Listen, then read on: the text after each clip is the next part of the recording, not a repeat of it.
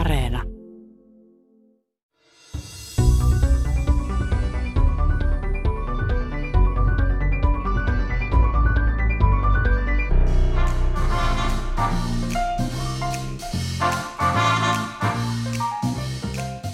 Hyvät ystävät, tervetuloa Tiedeykkösen alkeishiukkas-klubille. Täällä ollaan jo varsin kvanttifyysisen svengaavassa tunnelmassa ja paikalla ovat tuolla kulmassa protonit ja neutronit, keskilattialla elektronit, gluonit ja bosonit ja tarkoituksena on tässä ohjelmassa tehdä tuttavuutta näiden kaikkien kanssa. Tämän ohjelman eräänlainen laukaisija oli keväällä tekemäni juttu Euroopan hiukkanen Fysiikan tutkimuskeskus CERNistä ja sen L H C-kiihdyttymästä, joka hyrähti käyntiin nyt kesällä parannettuna ja viriteltynä. Hiukkaset ja niiden vuorovaikutukset hyppivät suoranaisesti korville tuossa ohjelmassa sen verran vauhdikkaasti, että nyt käydään läpi ihan perusasioita. Siksi mukana tunnelmassa on professori Katri Huitu Helsingin yliopistosta. Hän toimii myös johtajana Fysiikan tutkimuslaitoksessa, missä muun muassa koordinoidaan Suomen osallistumista CERNin toimintaan. Katri siis tuntee hiukkaset erittäin hyvin, kenties jopa paremmin kuin omat taskunsa, ja hänen avustuksellaan käydään tässä seuraavien kolmen vartin aikana läpi hiukkasfysiikan perusteet. Ja aloitetaan ihan, ihan alusta.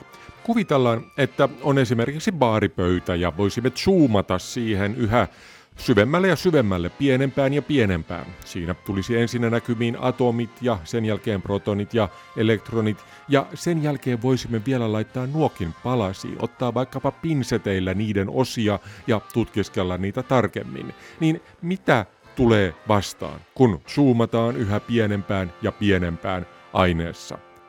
Katri Huitu. Joo, tosiaan kaikki koostuu näistä hiukkasista ja, ja vielä yksinkertaisemmin kaikki, mitä me tässä nähdään ympärillä, tämä, nämä koostuu sitä ensimmäisen perheen hiukkasista. Mm. Eli, eli meillä tosiaan, kun me otetaan pala pöydän pintaa, niin siellä on niitä molekyylejä, sitten on atomeita ja sitten siellä ato, atomissa on tämmöinen elektroniverho ikään kuin ja sitten siellä ihan... Sitten siellä on sellainen ydin, missä on sitten protoneja ja neutroneita. Ja näissä protoneissa ja neutroneissa on, on sitten kvarkkeja. Molemmissa on, on lähinnä kolmea, kolme kvarkkia, eli, eli protonissa on kaksi ylös- ja yksi alaskvarkkia, sitten neutronissa on yksi ylös- ja kaksi alaskvarkkia. Ja, ja jos ajatellaan näitä mittasuhteita, mitä, mitä siinä on, niin... niin atomihan on semmoinen kymmenen potenssiin miinus kymmenen metriä. Sitten se ydin siellä on, on äh, semmoinen kymmenen potenssiin miinus viisitoista metriä. Eli jos me nyt ajatellaan, että, että nämä on niin kuin todella äh, pieniä mittakaavoja tietenkin kaikki, mutta, mutta siis meillä ajateltaisiin, että se ele- elektroni tai jos me ajatellaan jotakin, sanotaan metrin pituista henkilöä, joka, joka tässä katselee, katselee ympärilleen, niin se ydin olisi jossain sadan kilometrin päässä. Eli kun Helsingissä ollaan, niin se ydin olisi tuo Hämeenlinnassa. Eli, eli nämä, niin kuin nämä mittasuhteet on, on hyvin, hyvin tota sellaisia, että voisi ajatella, että tämä on niin kuin tyhjää täynnä, että täällä ei juuri mitään olekaan, koska siellä ytimessä on sitten nämä protonit, joissa sitten on ne kolme kvarkkia, ja ne kolme kvarkkia on sen verran pieniä, että me ei olla pystytty niille mitään mittaa antamaan. Eli lähes pistemäisiä. Se, meidän mittaustarkkuuden rajoissa nämä kaikki alkeishiukkaset on pistemäisiä. Se on tavallaan se määritelmä sille alkeishiukkaselle. Joo. Eli protonit ja neutronit ei ole alkeishiukkasia, vaan ne kvarkit siellä sisällä on alkeishiukkasia. Mutta tietenkään tämä ei ole tyhjää, jos me pöydän pintaa koputellaan, niin kyllä se hyvin täydeltä tuntuu, ja siellä nämä protonit ja neutronit siellä on, lisäksi on sitten näitä vuorovaikutusten välittäjähiukkasia, eli näitä niin sanottuja liimahiukkasia, eli gluoneja, jotka on sitten siellä ytimessä, ja, ja sitten toisaalta se elektroniverho, ne on sähköisesti varattuja hiukkasia, samaten niin kuin ne protonit siellä ytimessä, ja, ja tässä sitten on toisenlaisia välittäjähiukkasia, eli fotoneita, näitä meidän normaaleja valohiukkasia. Eli, eli siellä on hyvin paljon näitä vuorovaikutuksia siellä atomin sisällä. Sen lisäksi, että siellä on nämä niin sanotut ainehiukkaset, eli elektronit ja kvarkit. Eli näitä vuorovaikutuksia on, on vahva vuorovaikutus, sitten on heikko vuorovaikutus, sitten on sähkömagneettinen vuorovaikutus, eli, eli ja sitten eiku hetkinen, ja painovoima, ja painovoima vielä Joo. erikseen. Kuinka, mikä vuorovaikutus ja missäkin kohtaa on siinä atomin sisällä? Eli sillä ytimessä on näitä vahvoja vuorovaikutuksia. Mm. Nämä liimahiukkaset, eli gluonit, on niitä vahvan vuorovaikutuksen välittäjähiukkasia. Joo. Ja sitten... sitten äh, Näitä, näitä sähkömagneettisen vuorovaikutuksen välittäjähiukkasia, eli, eli fotoneita, näitä on sitten niin kuin, niin kuin tämän elektronin verhon ja ytimen välillä. Ja, ja tämä on oikeastaan, tämä, nämä, nämä sähkömagneettien vuorovaikutus on oikeastaan se, mistä sitten niin kuin esimerkiksi kemia koostuu. Mm. Että, että, ja sitten nämä heikon vuorovaikutuksen välittäjähiukkaset, nämä on sellaisia, mitkä... mitkä mitä no, vähäisessä määrin niitä on siellä atomin sisällä, mutta ne on hyvin painavia, eli niiden, niiden vuorovaikutusmatka on erittäin pieni verrattuna sitten esimerkiksi sähkömagneettiseen vuorovaikutukseen tai painovoimaan, missä se on noin käytännöllisesti katsoen ääretön, että, että se, se on, ne on massattomia hiukkasia ja, ja ne vuorovaikuttaa hyvin, hyvin pitkän matkan päästä. Eli gluonit on vähän niin kuin liimaa siellä sisällä, mutta mut miksi me tarvitaan sellaisia gluoneita? Mikä, mikä, mikä se, on, onko se vähän niin kuin pingpongia siellä koko aika, että ne hiukkaset menevät, vai onko se, kun, kun monesti esimerkiksi atomia ajatellaan, että on, on ydin ja sitten elektronit kiertävät siinä ympärillä, mutta nykyisin ihan oikeampi, te, oikeampi niin kuin ajatuskulma on se, että elektroni on vähän tällainen niin kuin pilvi siinä ympärillä. Ovatko nämä gluonitkin itse asiassa vaan tällaista pilveä, tällaista mössöä siellä, vai on, voidaanko me periaatteessa pinsetillä ottaa gluoni ja sanoa, että tässä se niin kuin menee siellä ytimen sisällä? No nämä, nämä gluonit, no se myös oli ehkä ihan hyvä, hyvä vertaus, eli, eli ne tosiaankin nämä, nämä kvarkit koko ajan vaihtelee, vaihtelee näitä gluoneja, ja, ja ne, on, ne on ne, mitkä pitää sen esimerkiksi sitten protonin kasassa, eli jos niitä kvarkkeja sieltä lähdetään repimään irti, niin itse asiassa tämä gluoni, tämä, tämä vuorovaikutus niiden välillä on sellainen, että sitä energiaa kasvaa, kasvaa ja se kasvaa loppujen lopuksi niin paljon, että sinne syntyy tämmöinen kvarkkipari, ja silloin niin kun siitä kvarkista, mitä revittiin irti sieltä protonista, niin siihen tuli toinen kvarkki kylkeen, mm. tai mahdollisesti kaksikin kvarkkia, ja sinne, sinne jäi edelleen kolme kvarkkia. Eli nämä kvarkit aina on tämmöisissä gluonien yhteen liimaamissa äh, hiukkasissa, mit, mitä sitten kutsutaan hadroneiksi. Jos koitan jotenkin tiivistää tätä peruskuvaa hiukkasista, niin ajatellaan vaikka tanssilattiaa. Me ollaanhan täällä Tiedeykkösklubilla tällä hetkellä. Tämä seuraava on rajusti yksinkertaistettua, mutta yksi vetyatomi on vähän kuin yksi pariskunta. Siinä on iso protoni ja pienempi elektroni, ja kun he tuolla tanssivat, niin ne vaihtavat keskenään fotoneita. Edestakaisin singahtelevat fotonit ovat vähän kuin kädet, jotka pitävät tanssiparin kasassa. Elektroni on alkeishiukkanen, eli sitä ei voi hajottaa enää pienempiin osiin, mutta protoni puolestaan voidaan. Se koostuu kolmesta kvarkista. Kvarkit vaihtelevat keskenään gluoneja, joiden toinen nimi on liimahiukkanen, ja se kuvaakin hyvin niiden tehtävää. Tanssijoihin vaikuttaa myös painovoima. Se pitää tanssilattian kasassa. Ja tanssijat vaihtavat keskenään koko ajan fotoneita, eli sähkömagneettisen vuorovaikutuksen hiukkasia. Jos tanssipari on oikein vauhdissa, he pyörivät ja likistyvät toisiaan vastaan, niin silloin heistä singahtaa fotoneita ympärille, ja muut tanssijat tuntevat sen ja saattavat alkaa myös tanssia sen ansiosta sitten kovasti paljon enemmän vauhdikkaammin. Toisaalta taas sitten aamuyöstä energia alkaa olla vähissä, tanssi on rauhallista ja fotoneitakin singahtelee vähemmän tanssijoiden välillä. Pariskuntien lisäksi tanssijat voivat olla tietysti myös ryhmissä, missä on enemmän elektroneita, protoneita ja neutroneita, eli suuremmat tanssijaryhmät ovat vähän kuin suurempia atomeita, suurempia tai pienempiä sellaisia.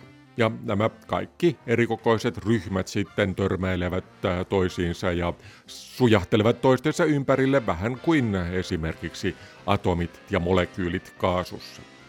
Vertaus tanssilattiaan on kovasti yksinkertaistava, mutta ainakin itse kun koitan ymmärtää ainetta ja sen olemusta, niin mieleeni tulevat juuri tanssijat, heidän väliset voimat ja se, miten tanssijat vuorovaikuttavat keskenään ja kuinka painovoima ikään kuin pitää kaikki tanssijat lattialla samalla alueella. No, Katri Huitu saa kuitenkin jatkaa tästä eteenpäin asiallisemmin ja ennen kaikkea täsmällisemmin. Nämä hiukkasfysiikan teoriat nähän muodostui sillä tavalla, että joskus viisikymmentäluvulla tehtiin semmoinen, semmoinen teoria mistä, tai malli, mistä nähtiin, että mit, minkälaisia näitä vuorovaikutuksen välittäjähiukkasia voisi olla. Sitten kuusikymmentäluvun alkupuolella sitten Higgs ja Englert ja Prout muutaman muun kanssa sitten kehitti tavan tehdä joistakin näistä vuorovaikutusten välittäjähiukkasista massallisia, koska siinä alkuperäisessä teoriassa ne niillä ei ollut massaa. Hmm. Ja sitten ihan kuusikymmentäluvun lopussa Weinberg ja Salam sitten, sitten yhdisti tämän Higgsin ja kumppanien ajatuksen siitä, että, että meillä on kenttä, joka siirtää maailmankaikkeuden alinta energiatilaa sopivasti niin, että osasta näistä vuorovaikutuksen välittäjähiukkasista tulee massallisia. Ja tällä tavalla sitten saatiin aikaiseksi standardimalli. Ja nyt me sitten tiedetään, että, että meillä on myös muita hiukkasia kuin nämä vuorovaikutuksen välittäjähiukkaset, joita vuorovaikutuksia meillä on sähkömagneettinen ja heikko vuorovaikutus ja vahva vuorovaikutukset, mitkä kaikki on, on tässä standardimallissa hyvin tarkasti kuvattuna.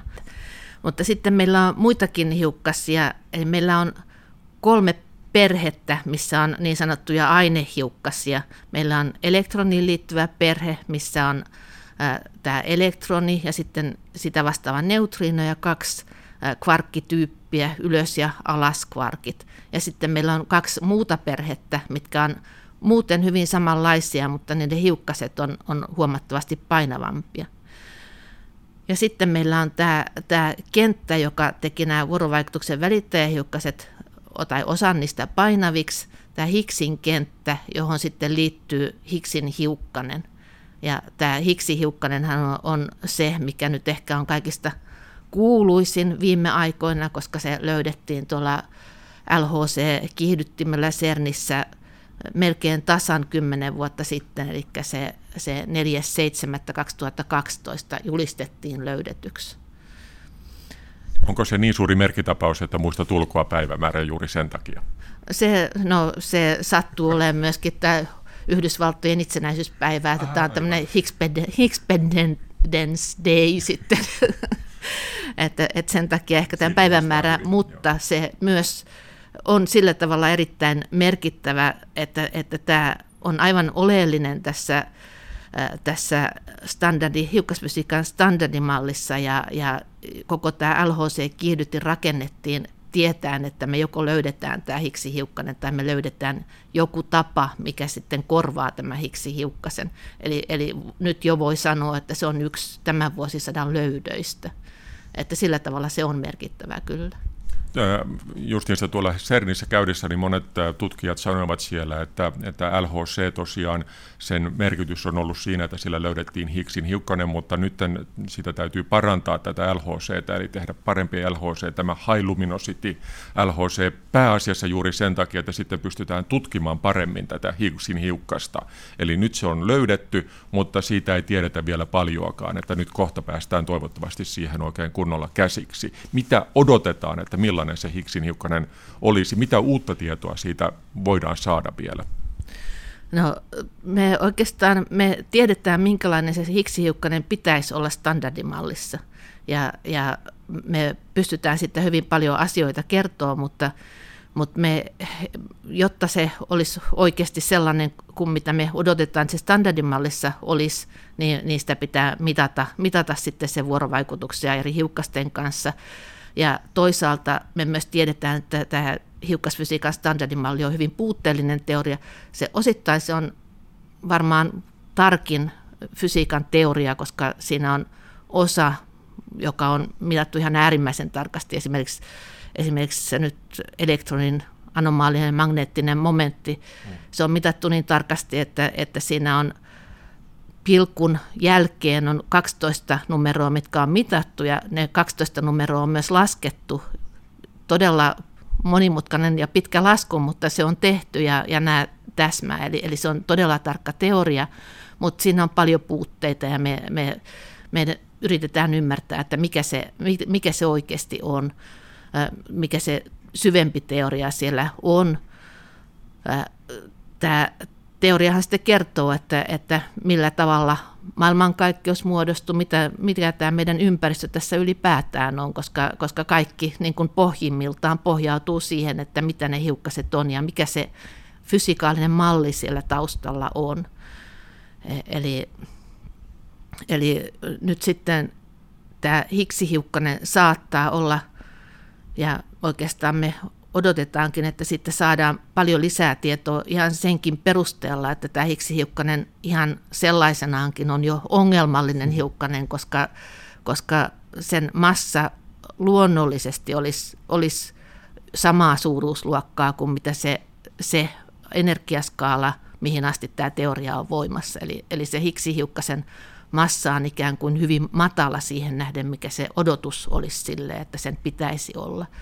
Jos, jos tämä teoria olisi voimassa esimerkiksi nyt sitten siihen asti, kun, kun nämä kaikki vuorovaikutukset hiukkasten välillä tulisi yhtä suuriksi kuin mitä esimerkiksi painovoima, mikä on se vuorovaikutus, mikä standardimallista vielä puuttuu.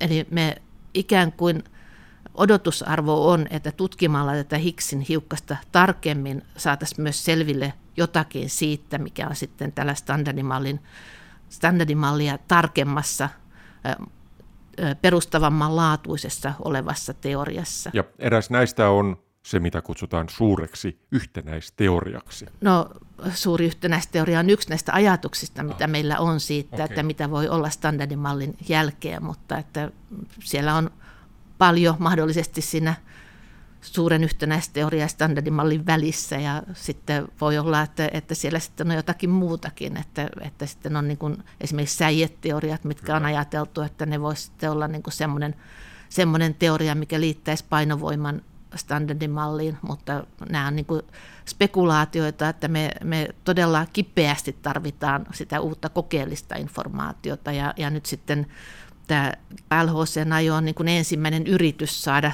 sitä lisäinformaatiota. Siinä me saadaan hirvittävän paljon tai kymmenen kertaa enemmän, enemmän dataa kuin mitä meillä on tällä hetkellä olemassa L H C:ltä, ja, ja siitä saadaan sitten paljon tarkempia mittauksia näistä kytkennöistä eri hiukkasten välillä. Hiukkasfysiikka on erinomainen esimerkki siitä, että tutkijoilla on aina silloin tällöin huumorin tajua. Nimittäin hiukkasten nimet ovat toisinaan pikkusen kummallisia, ja ennen kaikkea kvarkkien nimet ovat sellaisia.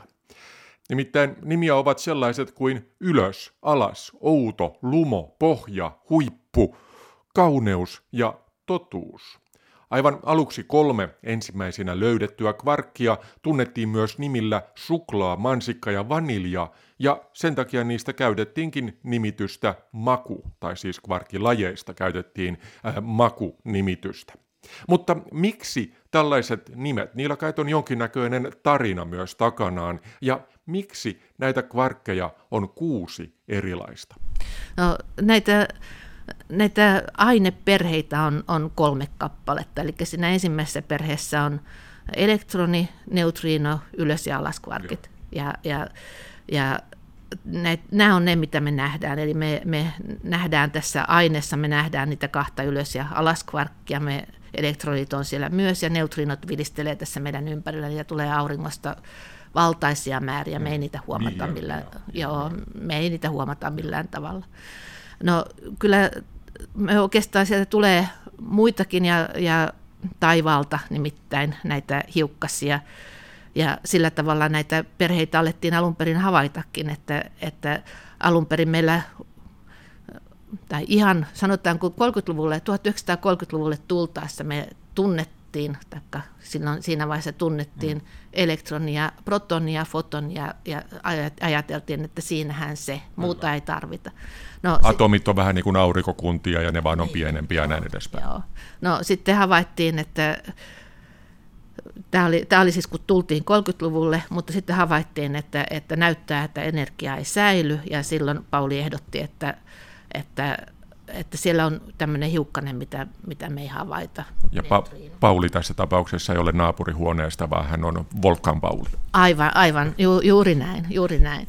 Ja, ja, ja sitten, sitten myöhemmin todettiin, että näinhän se on, että se neutriino tosiaan on olemassa, ja siinä oli sitten tapahtunut tämmöinen hyvin mielenkiintoinen toinenkin, toinenkin kehityskulku, että toi Paul Dirac oli sitten kehittänyt teorian, teorian missä tämän tyyppisiä elektronin tyyppisiä hiukkasia oli, ja, ja hän sitten havaitsi, että itse asiassa tämän hänen teoriansa mukaan sen lisäksi, että on elektroni, niin pitäisi olla tämmöinen toinen hiukkanen, mikä on niin kuin elektroni, mutta sillä on vastakkainen varaus, eli positroni. Ja, ja, ja sitten sit yllättäen tämä positroni havaittiinkin mm. näistä ä, kosmista säteistä, ja sitten kun vähän myöhemmin, se oli kolmekymmentäseitsemän, sitten havaittiin tämmöinen hiukkanen, mikä oli ihan niin kuin elektroni, mutta se oli kaksisataa kertaa painavampi. Ja silloin, silloin niin kuin tämä herätti hyvin suurta hämmennystä, että mitä ihmettä, miksi me tarvitaan tällainen. Joo. Ja, ja Sitten, sitten alkoi tulee sieltä kosmisista säteistä muitakin hiukkasia. Sieltä tuli, tuli muun muassa sen nimisiä kuin kaoni ja pioni. Ja, ja sitten sit näitä hiukkasia sitten ruvettiin tuottaa, kun havaittiin, että näitä onkin sitten enemmän kuin mitä nämä, mitä alun perin ajateltiin, että tarvitaan atomiin, niin sitten rakennettiin hiukkas kiihdyttimiä, taikka, taikka ei se, no jonkunnäköisiä tämmöisiä kiinteän kohtion kokeita. Ja havaittiin, että näitä voidaan tuottaa kaikenlaisia. Tuli semmoinen hirvittävä määrä erilaisia hiukkasia, kunnes sitten havaittiin, että niillä on tämmöinen symmetriarakenne, että pystytään, pystytään näistä kvarkeista koostamaan näitä hiukkasia. Ja siinä vaiheessa sitten, sitten jo nähtiin, että siellä on näiden ylös- ja alaskvarkkien lisäksi on tämmöinen outo hiukkanen, ja sain nimekseen outo. Loogista. Joo. No sitten, sitten vähän myöhemmin havaittiin, että jotkut koetulokset ei oikein, oikein toimi näiden kolmen kvarkin kanssa, että tarvitaan jotakin muutakin, ja, ja ennustettiin, että pitäisi olla tämmöinen neljäskin kvarkki, joka toimii vähän samalla tavalla kuin mitä tämä ensimmäisen perheen ylöskvarkki, mutta, mutta se on sitten painavampi, ja semmoinen tosiaan sitten löydettiin, ja tätä kutsuttiin sitten lumokvarkiksi. Mistä se nimi tuli? Siis ensimmäinen outo on ymmärrettävä, se oli outo hiukkanen, mutta lumo, tutkijat lumoutuivat, kun se löytyi. Ehkä se oli tämmöinen, mä en tarkkaan tiedä tämän nimen alkuperää, mutta tämä lumo tai charm, niin tämä, tämä tosiaankin niin kuin oli, oli tämmöinen ratkaisu tähän, tähän ongelmaan, Aivan. mikä oli, oli tullut. Ja siinä vaiheessa sitten todettiin, että okei, meillä on kaksi perhettä. Kyllä. No sitten, kun tultiin, ää, ää, hetkinen, mikäkään vuosi olisi ollut, ää, seitsemänkymmentäluvulla kuitenkin. Joo. Ää, veikkaan seitsemänkymmentäkuusi, mutta tämä nyt saattoi mennä pieleen.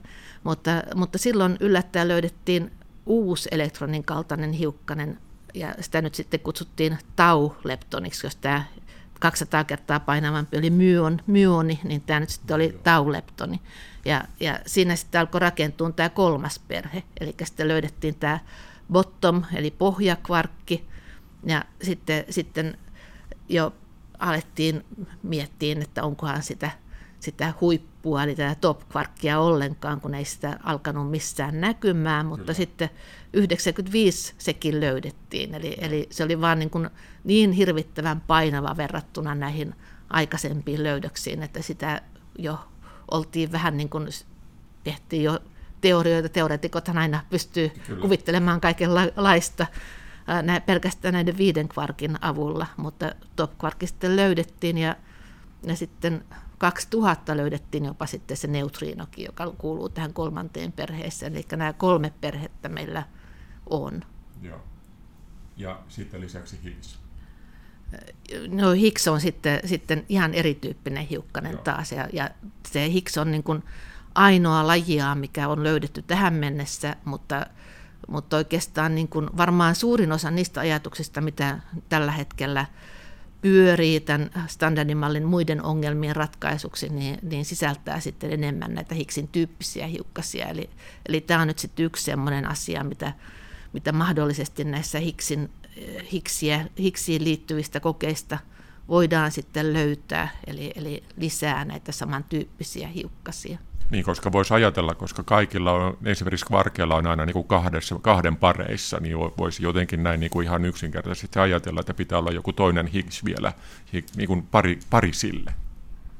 No se, se, minkälainen se Higgsin sektori sitten tulee olemaan, niin se ei välttämättä millään tavalla liity siihen, minkälaisia on näiden, näiden ainehiukkasten nämä systeemit, mm. että, että kaikilla okay. näillä sekä näillä vuorovaikutuksen välittäjähiukkasilla niillä on oman tyyppisensä rakenne tässä, tässä hiukkasfysiikan standardimallin rakenteessa, ja samaten näillä ainehiukkasilla, higgsihiukkasella on myös oman tyyppisensä rakenne, ja, ja se voi olla, että se ei ole ihan sen tyyppinen, mitä me tällä hetkellä kuvitellaan, ja tämä niin kuin on yksi syy siihen, että minkä takia, tai, tai sanotaan, että, että se on niin kuin se, varmasti se asia, mitä me tullaan jollakin tavalla löytää näissä, näissä tulevissa kokeissa, sekä nyt sitten niin kuin näitä, mitä tehdään L H C:n jälkeen tulevalla high-luminosity L H C:llä, tai sitten niillä, joita tehdään sitten näin high-luminosity L H C:n jälkeen tulevilla kokeilla, mitä nyt sitten itse asiassa on alettu jo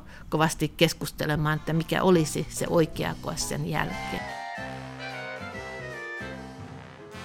Ideoita tällaisista masinoista on varsin paljon, mutta todennäköisin L H C:n seuraaja on laite, joka tunnetaan nyt nimellä Future Circular Collider, tulevaisuuden rengasmainen hiukkastörmäytin, jota suunnitellaan parhaillaan CERNissä. Päätöstä sen tekemisestä ei ole vielä tehty, mutta suunnitelmat ovat jo pitkällä. Siitä tulisi satakunta kilometriä pituudeltaan oleva rengasmainen laite, joka olisi Geneven luona maan alla vähän samaan tapaan kuin L H C, mutta vain paljon suuremmalla alueella, ja jonka teho olisi noin kolmekymmentä kertaa nykyistä L H C-kiihdytintä suurempi, siis aikamoinen monsteri.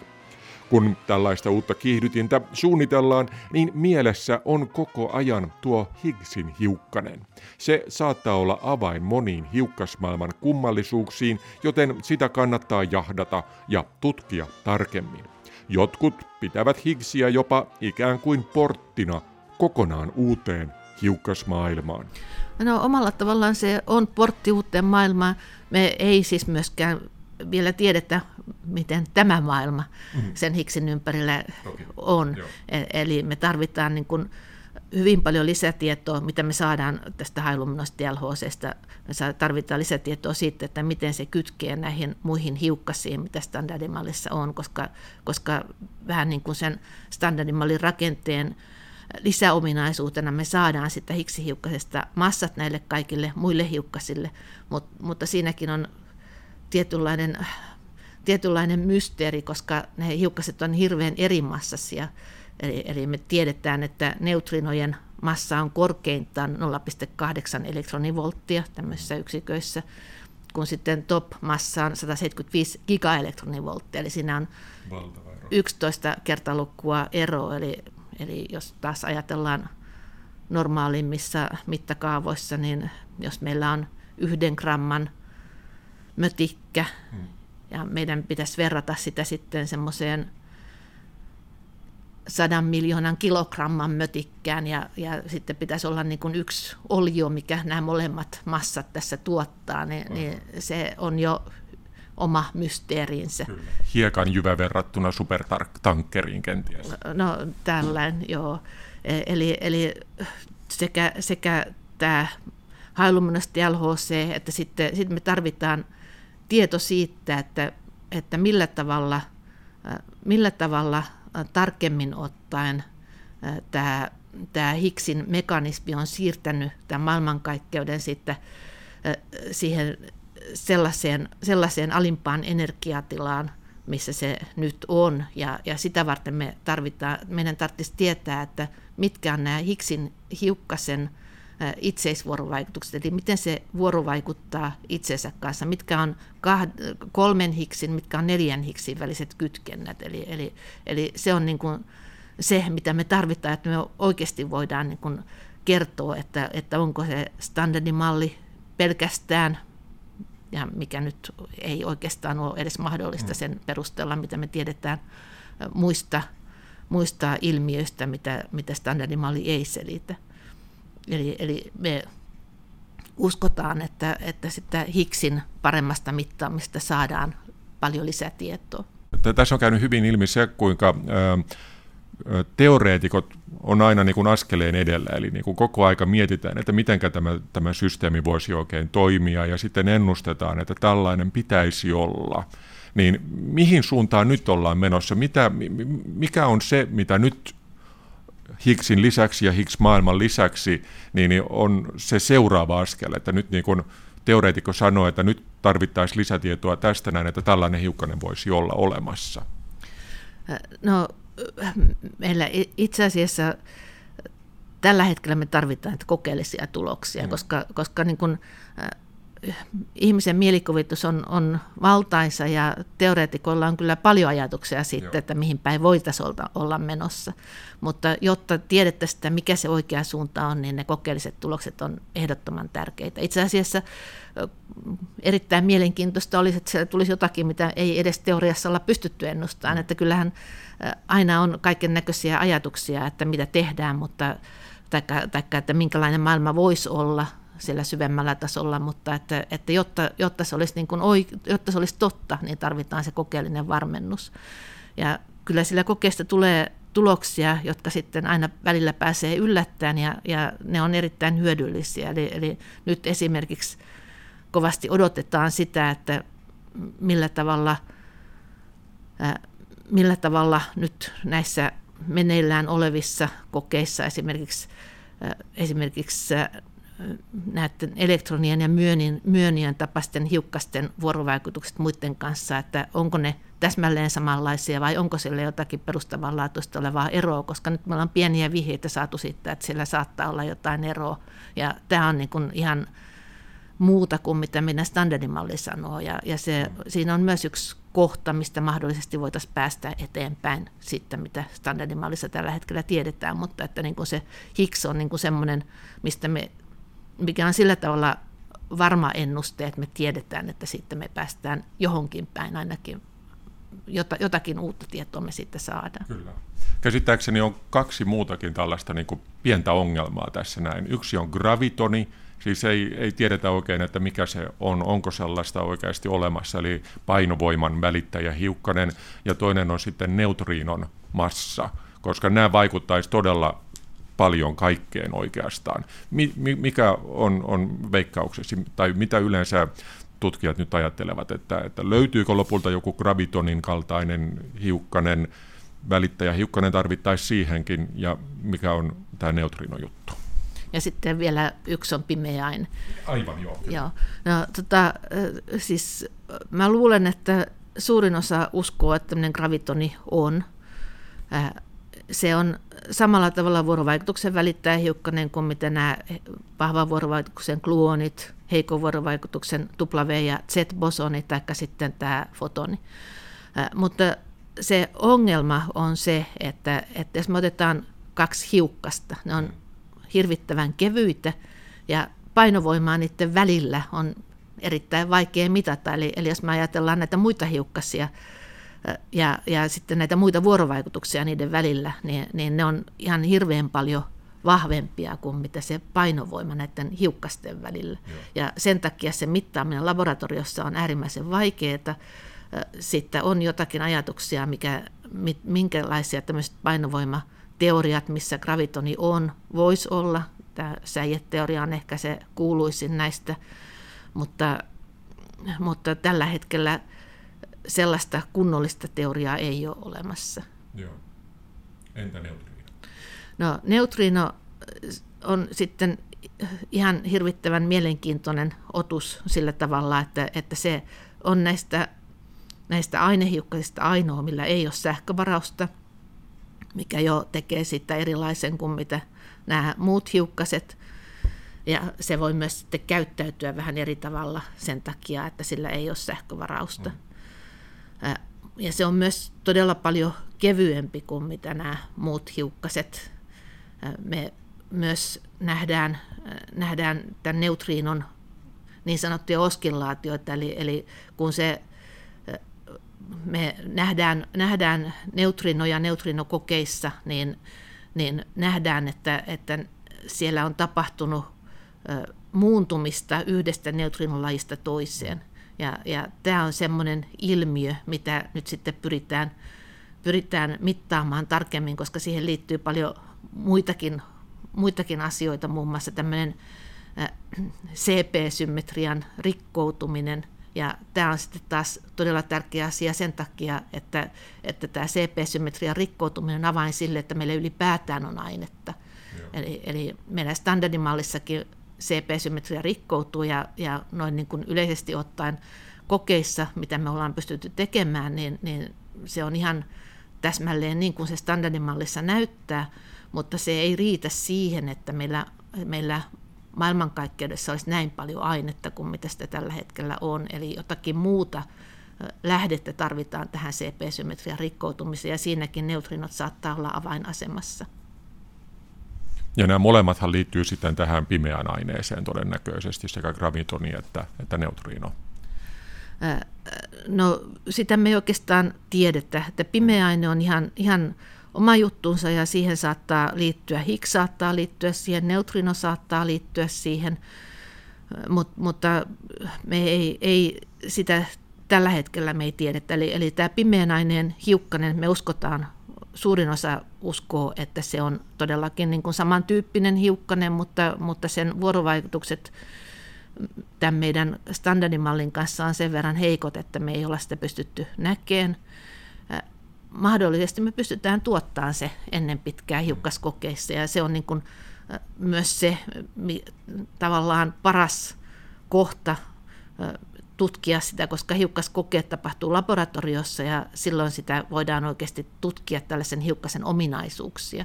Että, että me, meillä on hyvin paljon on pimeän aineen kokeita, missä niin kuin pyritään saamaan kiinni se pimeän aineen hiukkanen, nähdä, että, että, että siellä sellainen on, mutta että niin kuin se, että se saadaan kiinni, se ei vielä riitä siihen, että me me pystyttäisiin sen ominaisuuksia tutkimaan, että siihen me tarvitaan, tarvitaan laboratoriokokeita ja sen takia olisi erittäin hyödyllistä pystyä tuottamaan se laboratoriossa. Laboratoriossa tarkoittaa tässä tapauksessa hiukkaskiihdyttimelle. Aivan niin, eli, eli esimerkiksi tässä meidän kotilaboratoriossa CERNissä. Kyllä, kyllä. Otetaan vielä yksi askel isompaan ja niin kuin filosofisempaan suuntaan, että kun tällä hetkellähän ajatellaan, että kun maailmankaikkeus syntyi, eli oli tämä kuuluisa Big Bang, ja siellä oli sitten oli ainetta ja anti, antiainetta, ja niillä oli pieni määrä niin kuin, niin kuin eroa, ja sen tuloksena oli siis niin kuin valtavasti energiaa ja sitten tämä pieni määrä ainetta, mistä me nyt koostutaan. Niin, niin kuinka ja miksi tuolla, tuossa tapahtumassa kaikki asiat meni siten, että meillä on juuri tällainen ihastuttava systeemi näitä hiukkasia ja välittäjähiukkaset siellä välillä, niin voidaanko sitä mitenkään niin kuin sanoa, että miksi tällainen järjestelmä on tullut ja kuinka?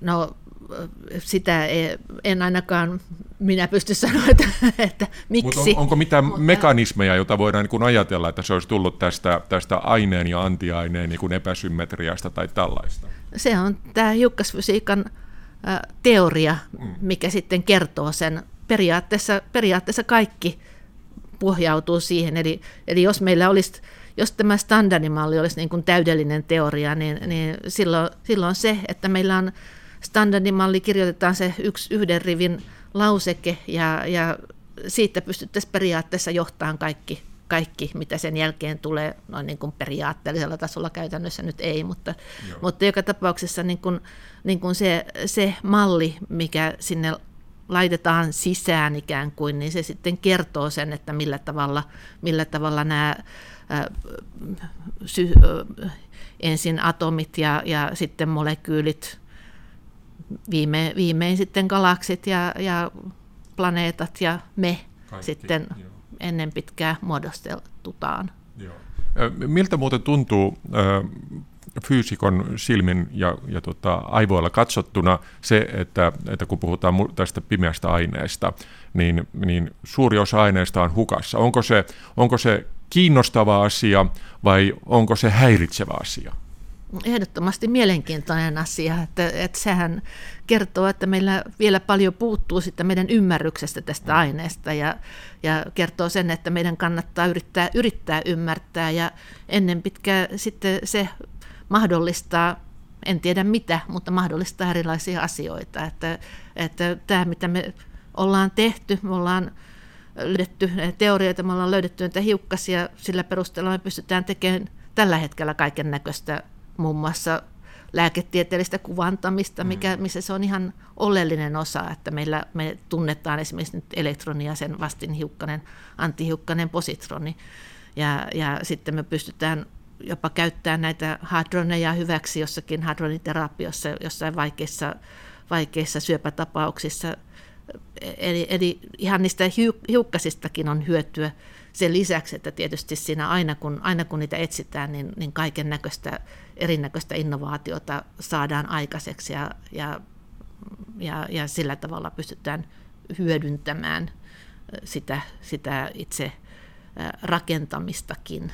Niin kyllä, siinä tulee kaiken näköisiä kivoja, kivoja laitteita, mutta toisaalta nyt kun katsoo ympärille tässä työhuoneessakin, niin kyllähän tässä on valtavasti laitteita, jotka perustuvat siihen, että hiukkasfyysikot ja fyysikot ovat tehneet satakunta vuotta sitten töitä ja, ja varmaankin just sellaista työtä, johon nykyisin ei saisi välttämättä akatemialta rahaakaan. No, no näin, näin on. Sen enempää kommentoimatta, niin näin, näin se on. Täysin, täysin tyhjänpäiväistä perustutkimusta, niin kuin jotkut sanoo. Lopuksi mä voisin oikeastaan kysyä, että kuinka sä innostuit aikanaan hiukkasfysiikasta? Mikä on se tie, joka on tuonut sut HIPin johtoon nyt? No, itse asiassa mä olin koulussa tosi kiinnostunut siitä, että mistä tähdet koostuu. Mm. Ja sitten kun aloitin opintoni ja törmäsin näihin hiukkasfysiikan kursseihin, niin huomasin, että sehän on se, mikä kertoo sen, että mistä tähdet koostuu. Ja, ja sitten lähdin sitä opiskelemaan tarkemmin. Tein, tein sitten väitöskirjani aikoinaan tuolla Los Angelesissa ja, ja sitten palasin, palasin Suomeen ja, ja sitten olen ollut erinäköisissä tehtävissä Helsingin yliopistossa. Sitten kaksituhattaviisi minusta tuli hiukkasfysiikan fenomenologian professori ja sitten nyt olen sitten ollut Fysiikan tutkimuslaitoksen johtajana jonkun aikaa. Niitä on aika jännä, että, että tähtitieteen ja hiukkasfysiikan raja aina välillä on aika häilyvä, varsinkin kun mennään kosmologiaan ja, ja nykyisinhän puhutaan jopa hiukkaskosmologiastakin, niin tota, kun katsotaan isoa, niin päädytään pieneen, kun katsotaan pientä, niin päädytään isoon. Joo, se on aika mielenkiintoista, että jossakin vaiheessa, sanotaan ehkä oman urani alkuvaiheessa tuntuu, että niin kuin nämä eri fysiikan alat, että ne, ne vaan menee kauemmaksi toisistaan, että siellä on niin kuin palanen siellä ja palanen tuolla, mutta sitten viime aikoina nämä on ruvennut lähestymään että niin kuin todella paljon, että nyt sitten viime vuosina nämä hiukkasfysiikan ja ydinfysiikan ja astrofysiikan nämä kansainväliset järjestötkin on alkaneet lähentymään toisiaan huomattavasti just sen takia, että nähdään, että niitä yhteyksiä on entistä enemmän, että, että nyt, nyt järjestetään konferensseja, missä nämä kaikki kokoontuu yhteen ja mietitään, että mitkä ne, mitkä ne yhteydet siellä on ja, ja millä tavalla voidaan hyödyntää sitten toisten osaamista, että Että kyllä tämä on ihan oikeasti mielenkiintoinen asia noin, niin kuin, noin niin kuin sosiologisesti ja, ja tiede, tiedeyhteisön sisällä muutenkin. Että. Hyvä esimerkki siitä, miten hiukkasfysiikka ja astrofysiikka lyövät kättä, on mahdollinen kiihdytin tyyppi joskus kaukana tulevaisuudessa. Nimittäin kosmiset säteet on mahdollista niin kuin periaatteessa valjastaa hiukkasfysiikan käyttöön niin sanotussa myonikiihdyttimessä. mikä ihme se on? No äsken, jos, jos menee vähän kauemmaksi, niin, niin se, että, että on erityyppisiä kiihdyttimiä, niin niitä ei ihan hirveän paljon erityyppisiä voi olla sen takia, että hiukkaset hajoaa niihin ensimmäisen sukupolven hiukkasiin noin pääsääntöisesti. Eli, eli elektronit ja protonit on sellaisia, mitä on niin kuin tavallaan helppo kiihdyttää niiden antihiukkaset. Mutta sitten kyllähän me nähdään kosmista säteistä, me nähdään esimerkiksi niitä myoneja, eli, eli vaikka ne hajoaa todella nopeasti. Kerro nopeasti, mikä se myoni olikaan? Eli se on, se on elektronin tapainen hiukkanen, mutta kaksisataa kertaa painavampi. Eli kosmista säteistä, jos tuolla kymmenen kilometrin korkeudessa myoni tai protoni vuorovaikuttaa ilmakehän hiukkasen kanssa, niin sitten saadaan myonejä ja me voidaan nähdä niitä maan pinnalla. Siitä huolimatta, että se myonin elinikä on niin lyhyt, että, että se voisi ajatella, että se muutaman sadan metrin päästä hajoaa tähän ensimmäisen sukupolven hiukkasiin, eli elektroniin. Mutta, mutta tässä tulee peliin sitten Einsteinin suhteellisuusteoria ja aikadilataatio, eli, eli me sen myonin näkökulmasta tässä nyt ei kau- kovin kauaa menekään siinä, kun se tulee sieltä, sieltä kymmenen kilometrin korkeudesta. Ja sillä tavalla voidaan ajatella, että kun niitä kiihdytetään sitten hyvin, hyvin suuriin nopeuksiin, eli lähelle valon nopeutta, niin, niin niitä voitaisiin ajatella, että niitä voitaisiin sitten käyttää tämmöisessä törmäyttimessäkin, eli niitä voitaisiin kiihdyttää. Ja nyt sitten myonit on sillä tavalla paljon parempia kuin elektronit, että kun ne on painavia, niin niistä ei tule synkro, synkrotroninisäteilyä ollenkaan niin paljon kuin mitä elektroneista, eli niille pystytään tekemään paljon lyhyempi tai pienempi säteinen ympyrä kiihdyttiin kuin mitä, kuin mitä elektronille, että elektronin, elektronin käyttäminen pienessä kiihdyttimessä on sen takia vaikeaa, että sille ei ole mahdollista saada ihan hirvittävän isoa energiaa, taikka se energian saaminen maksaa, koska se säteilee koko ajan fotoneita. Hmm. Mutta myoni säteilee paljon vähemmän, eli, eli sen takia niin kun voisi ajatella, että, että myonikiihdytin olisi mahdollinen, ja, ja sillä saataisiin paljon suurempi energia kuin mitä elektronikiihdyttimelle. Eli, eli se on niin kun se ajatus, mikä siinä on ikään kuin taustalla, mutta että siinä on niin paljon kaiken näköisiä ongelmia toistaiseksi, että, että, että se nyt on hyvin spekulatiivinen ajatus, että sellainen joskus tulee, mutta ehkä, ehkä kyllä se tutkitaan. Ja hyvä on, kun tutkitaan, sillä ainoa tapa lykkiä tiedettä eteenpäin on tutkia juuri tällaisia hieman hullujakin asioita. Tämän hetken kummallisuudet ovat huomisen arkitekniikkaa. Mutta nyt on aika kiittää Katri Huitua, sillä Tiedeykkösen alkeishiukasklubin valomerkki tuli jo jokin aika sitten ja nyt täytyy laittaa mikki lopultakin kiinni. Siis kiitos vielä Katrille ja kiitos teillekin, jos jaksoitte kuunnella koko tämän varsin faktatäyteisen ohjelman lävitse aina tähän saakka. Ja muuten, jos joku asia jäi vielä epäselväksi tai mihin kannattaisi palata vielä uudelleen, tätäkin tarkemmin, niin laittakaapa viestiä vaikkapa Yle Tieteen somekanavissa. Näihin asioihin palataan vielä varmasti monen monta kertaa ja toiveita siis otetaan vastaan. Kiitos tästäkin etukäteen ja nyt lopultakin kuulumiin.